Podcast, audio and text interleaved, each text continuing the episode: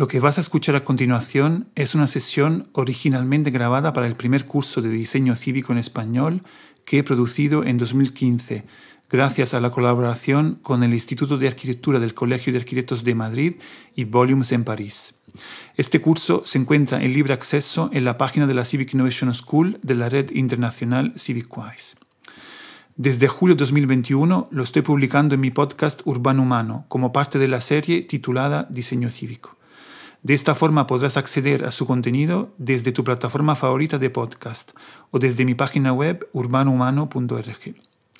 Quiero aclarar que la escucha de este capítulo y de todos los que componen el curso no supone la otorgación de ningún certificado. Me encantaría leer tus comentarios y opiniones en mis redes sociales o página web. Buena escucha. Vamos a ver entonces em, qué es la hibridación físico-digital y por qué eh, nos interesa en un curso de diseño cívico. Primero, eh, me gustaría hacer una reflexión sobre sobre el concepto de digital, eh, dimensión digital, para, digamos, eh, evitar de seguir utilizando otra palabra que a menudo se ha utilizado para, para hablar de lo digital, que es, que es virtual. Entonces, durante la primera etapa seguramente del desarrollo de, Internet, de la tecnología tal, de, de, la web, hemos visto cómo hemos utilizado el concepto de, realidad virtual para referirnos justamente a eh, la construcción de esos entornos eh, que de alguna manera eh, se entendían como, mm, como más allá de la realidad, de alguna, manera, ¿no? es decir, unos contextos desarrollados gracias a la, tecnología. ¿no? Y eh, decía antes, más allá, quizá no es realmente el, concepto más apropiado, pero digamos que de alguna manera sí que eh, se entendía la, realidad virtual como algo, em, digamos, diferente de la realidad, ¿no? algo que existe en el fondo solo virtualmente.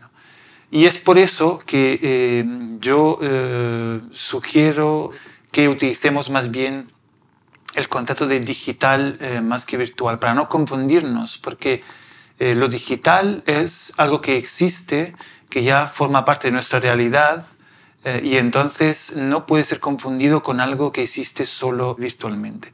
Y esto es muy importante para que podamos avanzar eh, en la descripción de la hibridación físico-digital, es decir, de esa relación Mm, que podamos tener entre la dimensión de, la tecnología, de lo, digital, de los datos, de los dispositivos electrónicos, eh, las redes, la información y el espacio físico en el que nos movemos y en el, que vivimos.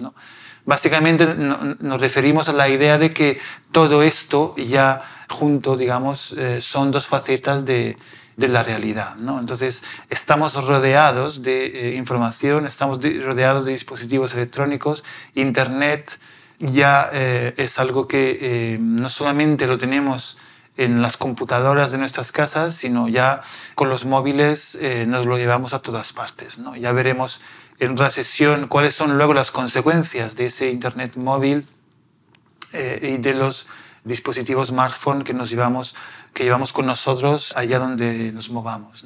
Entonces, bueno, entonces esta realidad tiene esas dos facetas, lo digital y lo presencial, y entonces nos interesa eh, ver eh, cómo um, esa hibridación en el fondo ha cambiado también eh, la forma en la que nosotros vivimos un territorio. Hay que tener en cuenta una cosa importante que es que en el fondo la dimensión digital estaba con nosotros, ha estado con nosotros desde ya muchísimo, muchísimos años. ¿no? En los últimos, solo en los últimos años, digamos que esa dimensión eh, digital es para nosotros más visible, es más cercana a nuestra vida cotidiana, seguramente gracias eh, a Internet y gracias sobre todo a, las redes sociales que de alguna manera eh, nos han permitido a muchos ser todavía más protagonistas de esa eh, dimensión. Y además de utilizarlo con conciencia, quiero decir, sabiendo, sabiendo que se está utilizando justamente eh, una dimensión que es la, digital.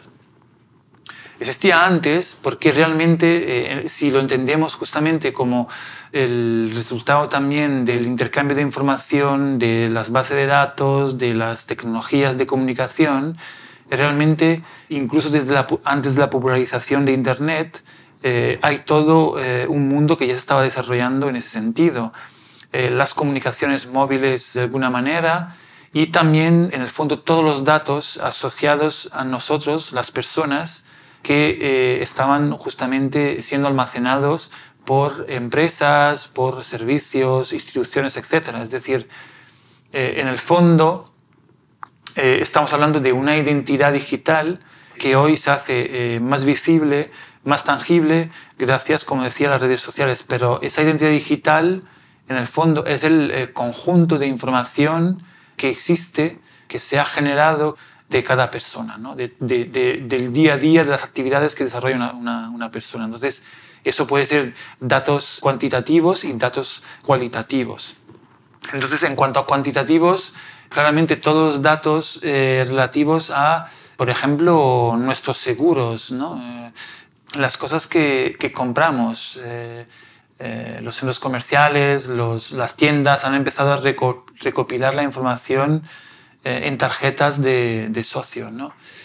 Por ejemplo, um, toda la información que puede tener está relacionada con nuestra, nuestra vivienda, nuestro coche, etcétera, etcétera, nuestra familia, certificados expedidos eh, de nuestros estudios, vamos, toda la información que es almacenable digitalmente, en el fondo forma parte también de esa, de esa dimensión. Y eh, cada vez más hoy somos capaces de producir información y en el fondo ese es un tema que veremos en otra sesión cuando hablaremos de, del urbanismo digital y de cómo eh, la gestión de esa información nos puede ayudar a intervenir y gestionar mejor eh, las ciudades. ¿no? Pero digamos que ya ahora podemos entender la importancia de esas informaciones ¿no? Eh, como algo realmente forma parte de nuestra, de nuestra vida, de nuestro día a día, más allá también de, de Internet. Con, con, la llegada de Internet, esa hibridación eh, físico-digital se, hace, se hace más evidente porque de alguna manera em, cambian, digamos que nosotros al, acceder casi desde cualquier lugar a una información digital, eh, cambia la manera en que nosotros actuamos en, los espacios. Como decía, esto lo analizaremos eh, cuando hablaremos también del Internet móvil. Eh, aquí tratamos en general de ver cómo esa información, digamos que interviene eh, condiciona, por ejemplo, la manera en que nosotros eh, nos relacionamos con las demás eh, personas.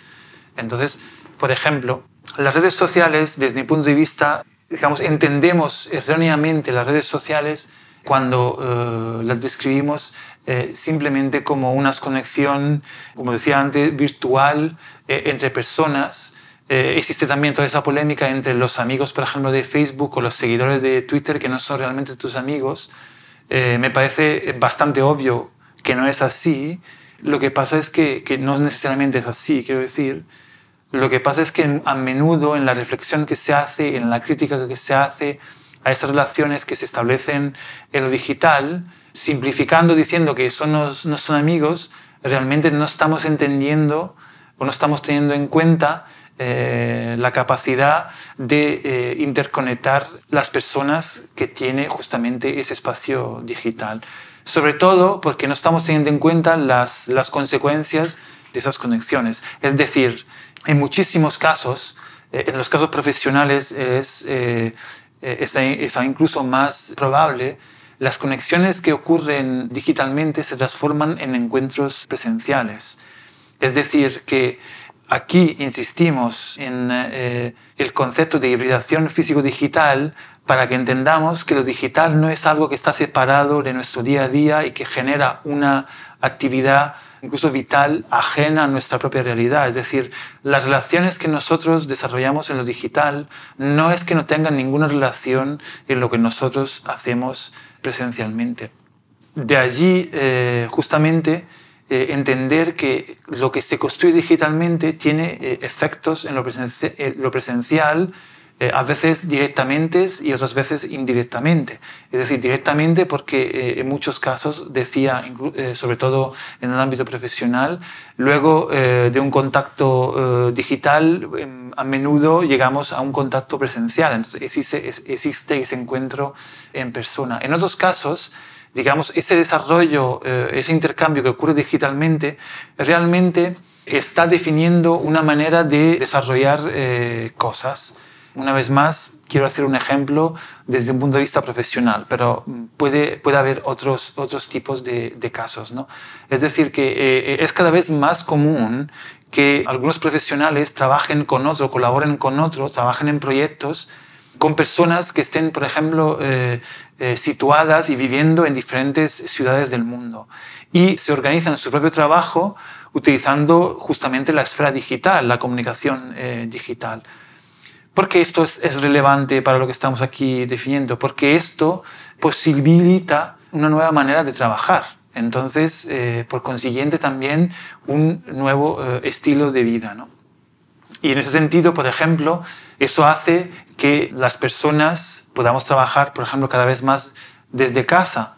Por otra parte, si, si no queremos estar aislados en nuestra casa, lo que hacemos es juntarnos en un espacio de coworking donde nos encontramos con otras personas. Y entonces quiero eh, subrayar este hecho que es para que nos entendamos mejor, es decir, primero, digamos, cambia la manera de trabajar que de alguna manera puedo trabajar desde Internet, desde lo digital, y entonces eh, podría trabajar desde mi casa.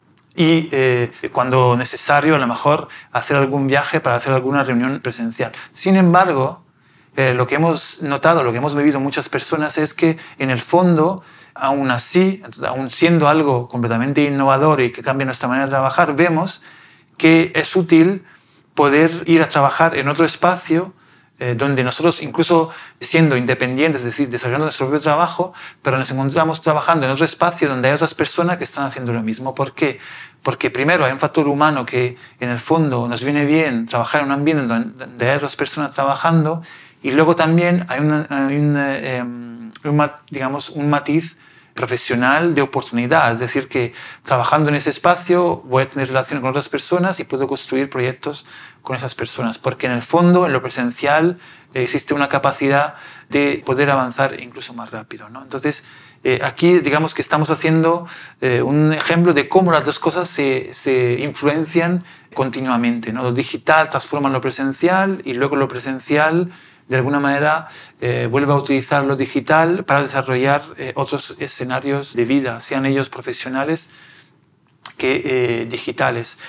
otro ejemplo que quiero presentar y que es un ejemplo que vuelve a menudo en este curso es el ejemplo de, de una plaza que, que, se ha gestionado, que se ha, digamos, puesto en marcha en, en Madrid, que es gestionada por los ciudadanos. Y esa, esa plaza ha ganado el, premio de comunidad digital en el eh, Arts Electrónica de Linz, que es eh, en Austria, que es uno de los premios más prestigiosos de cultura digital. Entonces es curioso cómo eh, un premio ha sido ganado por un espacio, un premio sobre una cultura digital, una comunidad digital, ha sido ganado por, por un espacio, ¿no? En este caso, además, un espacio público. La, la explicación de todo ello es que realmente se han dado cuenta que la, los procesos de gestión, de autogestión colectiva de un espacio público como ese, han necesariamente utilizado y aprovechado todas las capacidades de información eh, que nos ofrecen eh, la dimensión digital, desde los simples mails a las listas de correos, entonces, a, eh, una página web donde se pueden ver las actividades y hacer transparente todo el, proceso. Y luego todas las informaciones que ni siquiera se conocen a través de WhatsApp, de los varios participantes implicados, las llamadas de teléfono, etcétera, etcétera. ¿no?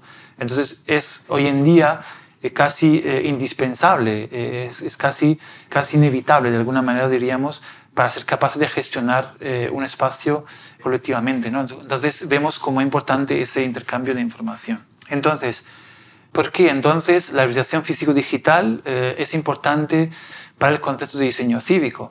Porque justamente por lo que acabo de decir, en el momento en que nosotros nos planteamos proponer, facilitar, eh, coordinar, eh, participar de un proceso de innovación cívica, de diseño cívico, eh, no podemos olvidarnos de, de esa hibridación físico-digital y del potencial que ofrece esa hibridación físico-digital. Hay un elemento esencial en esto que es la posibilidad de ser lo más inclusivos posibles y lo más eh, transparente posible. Esto es un elemento básico, esencial del eh, diseño eh, cívico. Es por ello también que se diferencia de cualquier dinámica de, digamos, participación ciudadana, que, que, está, que está muy bien, que hemos dicho, pero digamos el diseño cívico, la innovación cívica va más allá por algunas razones y una de ellas es esta, digamos, la absoluta insistencia en la eh, inclusividad y la transparencia. Entonces, para ser inclusivos, hoy día es casi indispensable eh, tener en cuenta esa habilitación físico-digital. ¿Qué quiere decir? Que un proceso de participación, un proceso de creación colectiva, tiene necesariamente que trabajar en las dos eh, dimensiones. Es decir, que habrá sesiones presenciales donde la gente se encuentra y trabaja, pero en esas reuniones, en esas sesiones de trabajo, no nos podemos olvidar de eh, las opiniones y la participación de otras personas que no han podido acudir eh, físicamente a esa reunión. Entonces hay que hacer un esfuerzo continuo de eh, información en las dos direcciones, es decir, de lo que ocurre presencialmente a lo digital y al revés, de los que ocurre digitalmente hacia las reuniones presenciales. ¿no? Siempre tener en cuenta de esas, de esas dos dimensiones. ¿no? Eso permite ser inclusivo porque las personas que no pueden participar físicamente siempre tienen también eh, esa dimensión digital para decir, bueno, lo hago cuando puedo, ¿no? Y luego también eh, en eso se, entiende más la cuestión de la transparencia. Es decir, no se trata de la transparencia simplemente en la idea de que nosotros vamos publicando la información de todo lo que se habla en las reuniones presenciales, de manera que todos pueden acceder en cada momento a esa información, entonces somos más transparentes, sino que esa información es básica para que en el ámbito digital eh, el debate y la construcción pueda ser efectiva. Entonces, para que podamos ser realmente eh, inclusivos. ¿no? Es decir, para ser inclusivo eh, no es suficiente una actitud de apertura pasiva, es decir, no es suficiente con decir, vale, hemos desarrollado estas plataformas y entonces vosotros utilizáis esa plataforma para informaros. Hace falta un esfuerzo activo, es decir, ir hacia las personas. Por ejemplo, ir hacia las plataformas que las personas ya están usando, ¿no? Informar de una manera eh, estructurada para que las personas puedan entender la información y utilizarla realmente para sentirse parte del proceso y, participar, ¿no? Entonces, inclusividad y transparencia. Entonces, estos eh, elementos son básicos en, los procesos de, innovación cívica y eh, la insistencia de la habilitación físico-digital viene justamente por, por esa capacidad, por esa oportunidad que nos ofrece eh, la interconexión y, como decíamos, la comunicación continua entre eh, esas, dos, eh, esas dos partes. Hay otras connotaciones de la hibridación físico-digital, repito, que veremos en otras sesiones, ¿no? en, lo que podríamos definir el urbanismo digital relacionado con aplicaciones móviles, con Internet móvil, etc. ¿no? Pero lo veremos en otras, en otras sesiones. Así que para esta sesión mm, es todo.